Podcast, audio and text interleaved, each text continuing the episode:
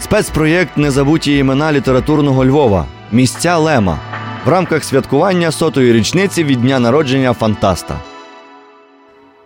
Сьогодні у нашій студії поетка, дослідниця культури, доцентка кафедри культурології Українського католицького університету, членкиня PEN Ukraine Ірина Старовойт.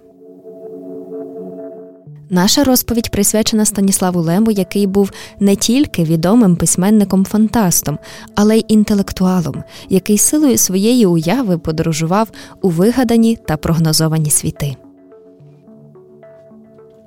За три роки до народження Сташка Лема на його рідній вулиці відбувалися вуличні бої, бої за Львів. І куля застрягла у шипці спальні батьків.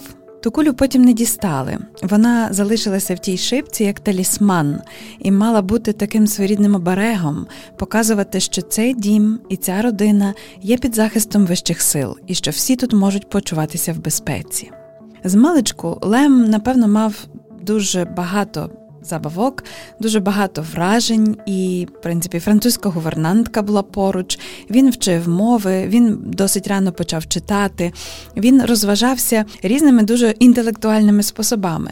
Але та куля приваблювала його, і він знав цю історію досить малим. Він мав підстави задуматися про крихкість і невизначеність людського становища. Його цікавили серйозні великі питання про те, як почалося життя на землі, про те, як довго тривають міста і чи переживають вони своїх будівничих. Його цікавили інженерні питання, його цікавили фізичні, математичні, біохімічні питання. Врешті-решт, е, навчаючись в добрій львівській гімназії, він мав нагоду подумати про людське тіло як про вищу функцію живого білка. І це все відклалося якимись особливими шарами, особливими окремими сегментами в його свідомості, в його ерудиції. Коли йому було більше 30, ерудицію Лема сучасники називали пекельною, тому що з одного боку він знав надзвичайно багато. Були цілі розсипи, цілі поклади е, його відомостей, які він міг видавати справді як енциклопедія відкрита на певній сторінці.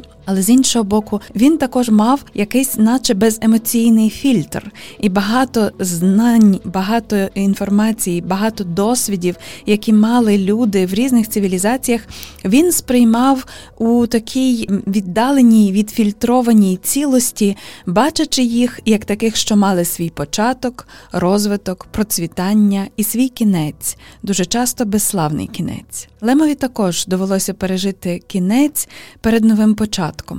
В 1939 році підвалини цього міста захиталися.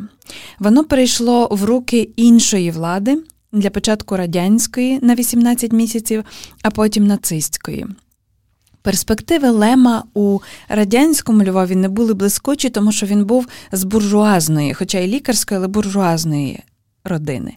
Перспективи Лема в польському Львові 930-х років не були райдужні, тому що він був євреєм за походження, а в цей час у Львові вже починали функціонувати спочатку приховані, а потім і явні антисемітські правила. І нарешті з 1944 року, з часу визволення від нацистської окупації, коли Лемові і його батькам вдалося рідкісно врятуватися серед дуже багатьох мешканців Львова, яким не вдалося пережити Другу світову війну, не вдалося заховатися від великого молоха. Він, як уцілілий, уже через рік мусив попрощатися з рідним містом, адже місто змінювало політичну прописку, а ставати громадянином радянської України ні батько Лема, ні сам Станіслав Лем. Не мав планів. Отже, родина майже останнім можливим потягом від'їхала до Кракова і там оселилася наново. Як починати життя спочатку для Лема не було очевидним. Він мав незакінчену медичну освіту, і, власне, тато, сам відомий лікар, радив йому продовжити і закінчити цю освіту. З іншого боку, він уже почував собі дещо інше покликання, і, наприклад, рятуючись перед можливими переслідуваннями у колабораціонізмі за те, що під час Другої світової Лем певний час працював у автомайстернях Вермахту, Лем мусив урухомити знерухомити свій інженерний геній і відіслав великого листа наркомові радянського союзу, де пробував пояснити, які в нього є ідеї вдосконалення літальної іноземної воєнної техніки. Не знати, чи цей лист попав в добрі руки, не знати, чи він зробив велике враження, але принаймні в ті роки Лем мав підстави думати, що його інтелігентність і його винахідницьку голову зауважили, і це дасть йому певне алібі і, можливо, дасть йому спокійно закінчити університет, медичний факультет університету і почати лікарську практику. Але ще сидячи тут, у Львові, у Криївці, в 1943 році,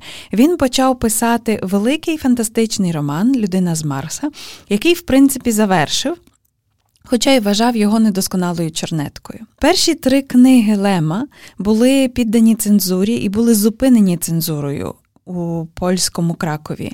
Таким чином, тільки цей роман, опублікований у відтинках журналу, щотижневого журналу, який називався Нова Пригода, дав йому можливість, по-перше, отримати свій перший авторський гонорар. Досить непоганий, а по-друге, повірити в себе як у письменника, письменника з потенціалом. Для початку Лем пробував бути реалістичним і навіть соцреалістичним автором.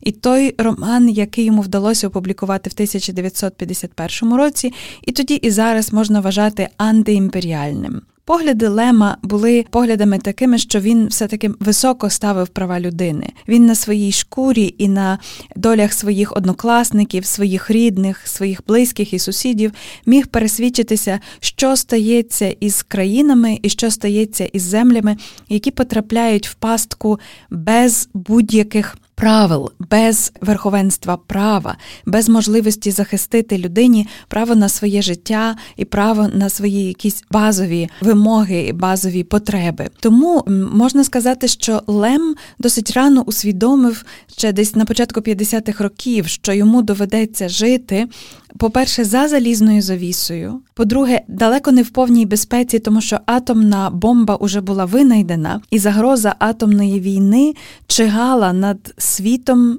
з цього моменту, з моменту вибуху в Хіросімі Нагасакі, була небезпека, що цей страшний досвід може повторитися, і що знову тисячі, десятки тисяч, можливо, мільйони людей абсолютно безневинно будуть страждати і гинути, і їхнє потомство не зможе народитися. Буде знищено цілий біоценоз, буде знищено цілу частину, цілий якийсь фрагмент людської цивілізації, і все це станеться за лічені хвилини і години. З іншої сторони, Лем розумів, що йому доводиться розвиватися як авторові в умовах холодної війни між так званим першим світом і так званим другим, між капіталістичним західним світом і соціалістичним, чи, якщо чесно, псевдосоціалістичним радянським. Це розуміння наводить Лема також на специфічну емоцію у більшості його текстів, які він потім почне писати уже в ключі наукової фантастики. Вони просочені іронією, і досить часто вони просочені чорним гумором. До кінця читачі Лема ніколи не могли бути впевнені, що вони там чують і що вони там бачать. Бо незважаючи на те, що жанр нібито був визначений, скажімо так, е, ніша письма Лема була визначена з 1960-х як наукового фантаста, але у строгі рамки того, як має виглядати фабула, сюжет, розкладка героїв, врешті-решт, розв'язка науково-фантастичного твору, тексти Лема майже ніколи не вкладалися. Його тексти були просочені такими моментами, які потребували ще якогось більшого досвіду, більшого знання і, може, більшої проникливості і емпатії. Часами його герої мали кошмарні сни, які були дуже сюрреалістичними і які ніяк не пояснювалися в тексті. Часами його герої западали в меланхолію. Часами вони мали дивне відчуття останнього свідка або одного з небагатьох свідків великої катастрофи, про яку з одного боку їм ніби потрібно розказати, і пам'ятати, але з іншого боку, це знання, яке переслідує, яке є більшим і важчим за них самих, і якоюсь мірою надломлює їх, робить їх дуже вразливими. І ще одна важлива річ це те, що там, де нібито все відбувалося за планом, майже завжди могли статися якісь несподівані речі, які підривали всю дотеперішню картину світу, протагоніста, а можливо й читача. Зараз в новій літературі ви часто стикаєтеся із із прийомом, художнім прийомом, який називається ненадійний оповідач. Тобто розгортається історія, вона розказується до певного моменту, і вам здається, що ви в ній вже майже все зрозуміли, і ви вже навіть вибрали свою позицію, і ви вже готові поділити персонажів на добрих і поганих, або хороших хлопців і не дуже. Ви приблизно розумієте, до чого все йде, і раптом все починає розвиватися інакше. І виявляється, що дотеперішнє знання не було повним, або дотеперішнє знання не було слушним, не корелювало із тою художньою реальністю, в якій ви досі перебували. Це дуже важливий прийом, який Лем застосовує майже в кожному другому своєму тексті. Що ми знаємо про Лема? Налаштування духа було дане мені з народження, писав він у своєму есеї Щось на кшталт кредо в 1972 році. Налаштування духа було дано мені з народження. На налаштування світу я жодного впливу не мав. Ось дві мої random variables, незалежні змінні. У мене була можливість хіба що до певної міри їх корелювати. Так може сказати мудрець, але так може сказати також людина глибинної меланхолії. Лем не вірив в загальне покращення світу. Але разом з тим Лем робив усе для того, щоб в кожному новому поколінні з'являлися підлітки або й дорослі, які беруть свою долю у свої руки, і які розуміють, що в конкретній життєвій ситуації, в конкретному життєвому випробуванні щось від нас все-таки залежить. Не може бути так, що ми є тільки сліпим випадком. Про це Лем е, роздумував дуже напружено і дуже тривало у есеї, який потім був названий Лад і хаос. Роль випадку у тому, що можна досягнути ладу, і роль випадку у тому, що цей лад може дуже швидко перетворитись на безлад, на хаос, в якому людина, наче знову стає тільки інгредієнтом непередбачуваної реальності. Прижиттєва слава Лема була значна. Йому вдалося бути, як він казав, однаково обмазаним медом, як у східній, так і західній Німеччині. Повірте, що в час поділу світу на ці два табори, на табір е, просоціалістичний і прокапіталістичний, західний і радянський, це було вкрай непросто. Це було майже неможливо бути одночасно популярним, одночасно видаваним, одночасно хваленим тут і там. Друга важлива річ, яку Лем для себе вибрав, це також те, що наукова фантастика це є спосіб роздумувати про соціальні проблеми, про клопоти і про можливості невеликих, а все ж таки вдосконалень в масштабі окремих людських спільнот і, можливо, цілого людства. І коли він читав, а він читав надзвичайно багато власне філософських соціологічних праць в 960-х, в 970-х, не раз можна побачити відголосок або в його листуванні, або в його репліках в інтерв'ю. Як він каже, ось де справжня наукова фантастика, припустимо, про книжку Ганни Аренд Джерела тоталітаризму. Чому вона застосовує, як йому здається, описуючи нацизм і описуючи занурення людей у нові темні часи. В середині ХХ століття в самому центрі Європи, вона застосовує принцип, який можна назвати чорною гіперболою. Вона показує, як певні речі, в які ніхто не хотів повірити, ставалися уже наступного тижня чи наступного місяця. І як потім це перетворювалося на нову, хай тимчасову норму, і відповідно провалювання в чорну діру продовжувалося, і кожна нова позначка на шкалі мінус тимчасово ставала новою нормою. У своєму першому періоді творчості Лем пробував бути соціальним критиком. У своєму другому періоді творчості він пробував бути соціальним утопістом, і те, що описують його тексти кінця 50-х, початку 60-х років, там, скажімо, з щоденниками Іона Тихого, його безмовна зірка чи астронавти, ми можемо думати про те, що його переймає світ, який має екстремум всеохопної доброти.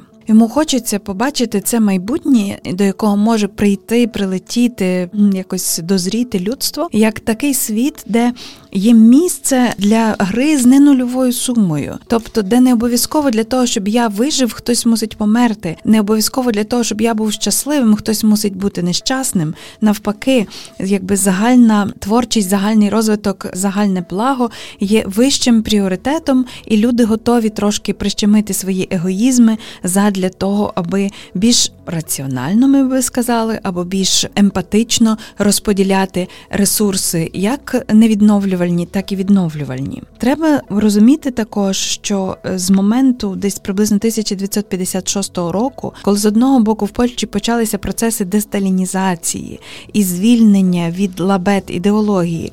Але з іншого боку, справжні протести робітників, наприклад, в Познані в 1956 році, були жорстко придавлені, і радянська домінація в Польщі показала своє справжнє обличчя.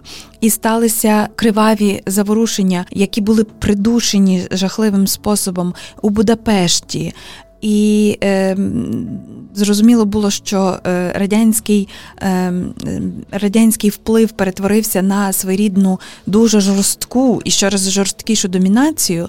Лем уже переходить на філософування антиутопійне, і він бачить своєрідне близнюцтво в обох тоталітарних режимах. Він е, з одного боку розуміє всі слабкі місця і всі недотяги, і все іншування, яке притаманне капіталізмові. Але з іншого боку, він бачить також цю радянську модель розвитку як великою мірою тупикову. Припустимо, ми знаємо, що коли приятель прийшов до Лема і сказав, що його роман Магеланова Хмара буде перекладено японською, тому що він визнаний е, таким текстом, що якби провокує симпатію і зачудування радянською системою, то Лем був просто в шоці в цей момент. І він сказав, що він не хотів би, щоб Японія, яка мала, на жаль, так мала досвід фашизму, але не мала досвіду так званого комунізму, занурюючись в його фантастичні тексти, перетворювалася, хоча б е, за рахунок одного японця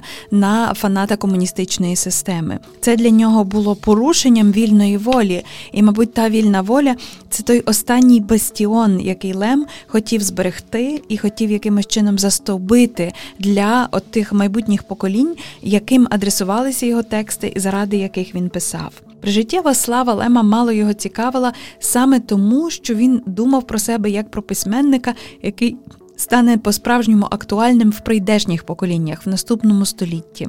Тобто він націлювався на читацьку аудиторію, яка є зараз, яка розвивається саме в 21 столітті. Він мріяв, щоб сучасні земляни позиціонували себе як космічних, міжгалактичних людей. Ми часто зараз говоримо про глобалізацію, але ми рідко думаємо в тих категоріях, якими оперував Лем, про себе як про представників мислячої цивілізації, котра ну по-своєму є контактною, так котра може, можливо, ніколи цього не станеться за нашого життя, за мого життя, е, за вашого життя, але котра може в принципі вступити в контакт. І що тоді станеться в цьому переході від мікро до макро, від долі окремих людей?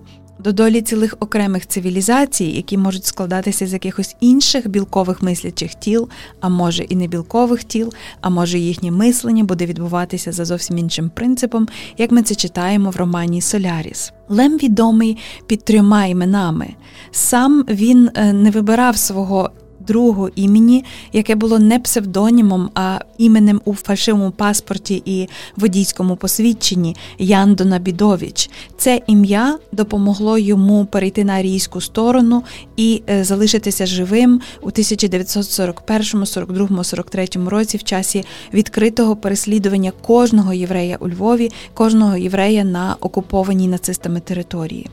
Потім, в кінці 60-х років, газета New York Literary Review назвала його Борхесом міжпланетної ери, космічним Борхесом. Напевно, це порівняння подобалось самому Лему, адже і Борхес, і Лем черпали велику частину свого натхнення із барокової літератури. І якщо ви добре подумаєте про риторичні прийоми у Лема, то так, це величезна спадщина власне польської барокової літератури, але також можна сказати слов'янської барокової літератури літератури сербського бароко і також е, українського бароко. Ми мусимо думати також про Лема як про спадкоємця єврейської традиції, єврейської цивілізації, центрованій на книзі, де дуже багато знання може сприйматися як знання, котре якимось чином закодоване в книзі життя. Закодоване в самій планеті, і мислячі люди мусять дуже обережно і дуже довготривало розкодовувати, розшифровувати ці послання, які мають в собі цей з одного боку містичний, а з іншого боку, дуже важливий для виживання сенс. Ну і нарешті Лем відомий як 3836 Лем, астероїд, який обертається в поясі астероїдів між Марсом та Юпітером. Отже, Лем людина планета, Лем людина багатьох імен. Лем людина багатьох жанрів, який не вміщається в жодні наперед задані рамки, який, як живе срібло, уникає фіксації, уникає локалізації, який є одночасно локальним і глобальним, тобто локальним. Сто років це небагато для Станіслава Лема, тому що Лем міряв час світловими роками і мислив міжгалактичними просторами. Коли Лем думав і коли він писав, він хотів усамітнення. Ми знаємо, що біля нього дозволялося бути собакам, але дуже рідко дозволялося бути людям, навіть найближчим. Ми знаємо, що робочий день Лема починався дуже рано, і він належав до тих людей, які могли спати мало від 4 до 6 годин. Він вставав не пізніше четвертої над ранком, і влітку, і взимку. Він працював в кабінеті, де три стіни від стін від землі до підлоги були заставлені книжками. Це була його постійна бібліотека, з якою він не любив розлучатися, і тому також мало подорожував. Про Лема можна думати як про великого мандрівника, але він мандрував силою своєї уяви. Це не зовсім очевидно, що він приймав насправді дуже мало запрошень на різні конференції, міжнародні поїздки, виступи. І фактично, два рази, коли він подорожував на тривалий час, це було пов'язано із підйомом польської солідарності, а потім введенням надзвичайного стану військового в Польщі, і Лем, який уже переживав одну тривалу окупацію і рестрикцію, не хотів у зрілому віці опинитися знову законопослушним громадянином в державі, яка насправді не дотримується жодних законів, крім законів насильства, і він прийняв запрошення від австрійської сторони, виїхав на стипендію до Австрії разом з родиною, і потім перенісся на якийсь час до Західної Німеччини. Таким чином він мав свій особистий контакт, так свій особистий досвід західного світу. Крім того, звісно, він часто бував у радянському союзі, товаришував із е, справжніми космонавтами, як, наприклад, Титов, із головними космічними конструкторами і дослідниками можливості міжпланетних перельотів. Різницю між філософією і футурологією Лем бачив в тому, що філософ в рамках своєї філософської школи, наче повинен добудовувати весь час одну систему, так, одну якусь світоглядну картину. В той час, як е, філософ підтримує це, цю єдність пояснення і прогнозу, досвідчений футуролог не може обґрунтувати одного прогнозу, але може побудувати цілий спектр, ціле віяло рецептів, застережень прийдешнім поколінням, і його мислення не може бути простим, тому що світ не буває простим. Так він писав у своїй праці Фантастика і футурологія. Фантастика таким чином стає для Лема в кінці 70-х точкою входу в теорію пізнання. За думкою Лема, фантаст це перш за все проектувальник нових світів, нових реальностей. Він не бажав, як деякі сучасники з великим розумом, бути яловим письменником, таким, який просто обслуговує ідеологію, і який ну по-своєму просто констатує соціальне зло чи ідеологічну хворобу. Він надзвичайно переймався питанням, як можна щось зробити, щоб вибратися з пастки футурологічного конгресу, де спочатку цивілізація, а потім канібалізація. Якщо нічого не можна змінити в минулому то чи можна щось зробити з майбутнім, щоб людство і людяність отримали новий шанс, щоб можна було розблокувати можливості для дальшого розвитку, заблоковані в ХХ столітті світовими війнами і світовими геноцидами? Я думаю, що для Лема найважливішою територією вільної волі людини, вільної уяви і вільної думки, без сумніву, була книжна культура. Він читав багатьма мовами. Він дуже велику частину е, світових шедеврів прочитав мовами оригіналу, і він бачив, що людський геній мусить насичуватися з обох джерел, як з точних наук, природничих наук, наук, так би мовити, стислих, які можуть бути аргументованими і доказованими у своїх. Припущеннях, своїх гіпотезах, то також він мусить насичуватися і тими територіями, які працюють з уявою, які не можуть мати повного аргументованого доведення, але є, так би мовити, проривом людського генія в невідомість, які функціонують за принципом А що якщо? І ми можемо сказати, що е, це правда, що Лем захоплювався такою силою людської уяви, силою людського прориву до незнаного і невідомого, і неосяжного від самого свого дитинства до самої своєї смерті. Його колонки у для польських читачів у тикодніку повшехному вони також були насичені різними часом макабричними прогнозами. Але навіть ці іронічні, чорногуморні, макабричні прогнози Лем давав з одною застережною метою: сюди не ходи. Він хотів показати, що людська дурість вона заповнює увесь простір, не заповнений людською мудрістю. Тому нам треба дуже добре працювати над своїм власним кшталтуванням, над своїм досконаленням, над своїм досвідом. Треба, якщо ми не можемо контактувати з іншими міжпланетними цивілізаціями, треба не втрачати здатності контактувати між собою, тому що, врешті-решт, кожна людина і кожна інша культура це теж інший з великої букви, встановити зв'язок з однією людиною, яка вихована в інших обставинах, можливо, в іншому часі і е, просторі, і також на інших принципах і категоріях буття, це вже величезна річ. А досягнути порозуміння і, наприклад, зупинити війну, це для Лема було щось надзвичайно важливе і надзвичайно потрібне як знання, як е, теорія ігор, теорія діалогу, теорія подолання конфліктів цивілізаційних. Майже завжди Лем вчив про те, що є асиметрія добра і зла, але добро існує. І цей Світ недоброзичливий на думку Лема, тому що в ньому легше руйнувати, ніж створювати, легше замучити, ніж зробити щасливим, легше погубити, ніж врятувати, легше вбити, ніж оживити. Те, що будь-який предмет легше розбити, ніж відтворити, це вектор ентропії, в якому ми всі беремо участь, другий закон термодинаміки. Але люди і загалом живі істоти, навіть дерева, навіть гриби, ми беремо участь в подоланні цієї ентропії. Ми е, з колективним зусиллям можемо досягати більшого. Ми можемо передбачати і зупиняти негативні сценарії. І це вміння, і цей досвід для Лема був чи не найважливішим. У нього є такий дуже важливе оповідання е, з циклу про пілота Піркса, який називається Ананки. Піркс там став свідком, як е, в вантажному кораблі щось пішло не так. Так, стався якийсь збій системи. І, хоча корабель був вантажний, але він був екіпований людьми, і там загинули його товариші. І оця дилема Ананки полягає в тому, як можна свідчити про катастрофу. З одного боку, Піркс виступає в суді, і там він говорить дуже логічно, і дуже переконливо, і дуже аргументовано. І він відфільтровує всі емоції, і він старається зрозуміти і підвести самих е, розслідувачів і суддів до того, що могло стати остаточною причиною цієї катастрофи але вночі його переслідують. Погані сни вночі він сприймає цю реальність як уламки реальності. Вночі він відчуває себе тим кораблем, який зазнає катастрофи, і він, наче в своєму людському тілі, переживає ще раз те, що могли пережити люди на борту цього космічного корабля, який анігілювався. Ми можемо зрозуміти, що для Лема це є з одного боку метафорою тих катастроф, свідком яких він вже був, але це також застереження і робота думки по подоланню загроз майбутнього він сам є уцілілим.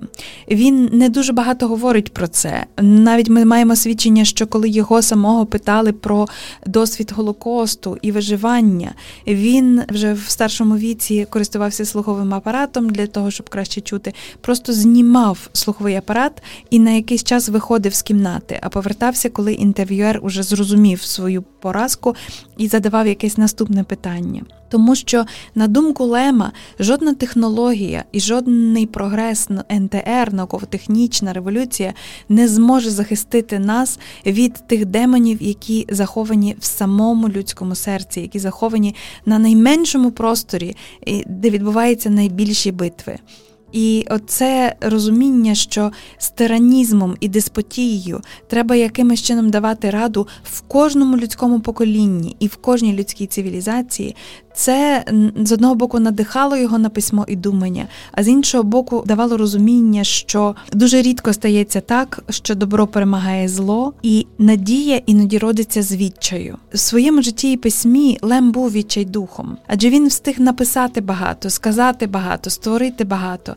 І, можливо, якщо він був незадоволений екранізаціями своїх творів, то насамперед тому, що вони від них вислизав ключовий меседж. Його напрям не був розваговим тільки, його напрям не був лише пов'язаний із жартами, фрашками, мовними іграми, творенням неологізмів, як він це собі любив робити. Найважливіше, що треба було винести із цієї величезної роботи думки і людського генія, це те, що ми крихкі, наше життя цінне в своїй крихкості.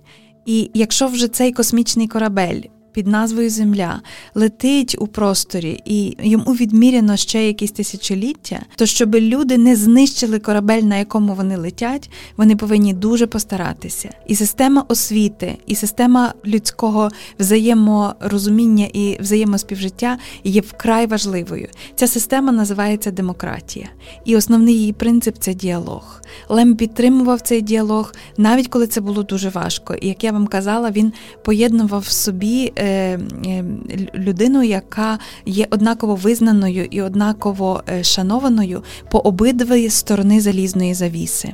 Дуже важко було сидіти на краєчку цієї залізної завіси і промовляти одночасно до одних і інших, котрі вважали себе ворогами. І я думаю, ця постать Лема і ця спадщина Лема важлива тим, що, хоча б частково йому вдавалося в 2000 році на порозі Міленіуму він дав таке важливе інтерв'ю, що називалося Мавпа в мандрівці, і там він е, сказав свій прогноз і свій заповіт щодо розвитку цивілізації. Якщо відкриття зроблено, його вже не можна закрити. Якщо стається винахід, то процес його творення годі повернути назад до витоку ідеї. Роботи робитимуть щораз кращих роботів, процесори проектують щораз швидші процесори. Усі заточені на те, щоб рухатися вперед, і ніхто толком не знає вперед це куди. Визначити напрям руху і визначити напрям руху людського генія це задача нашого з вами часу.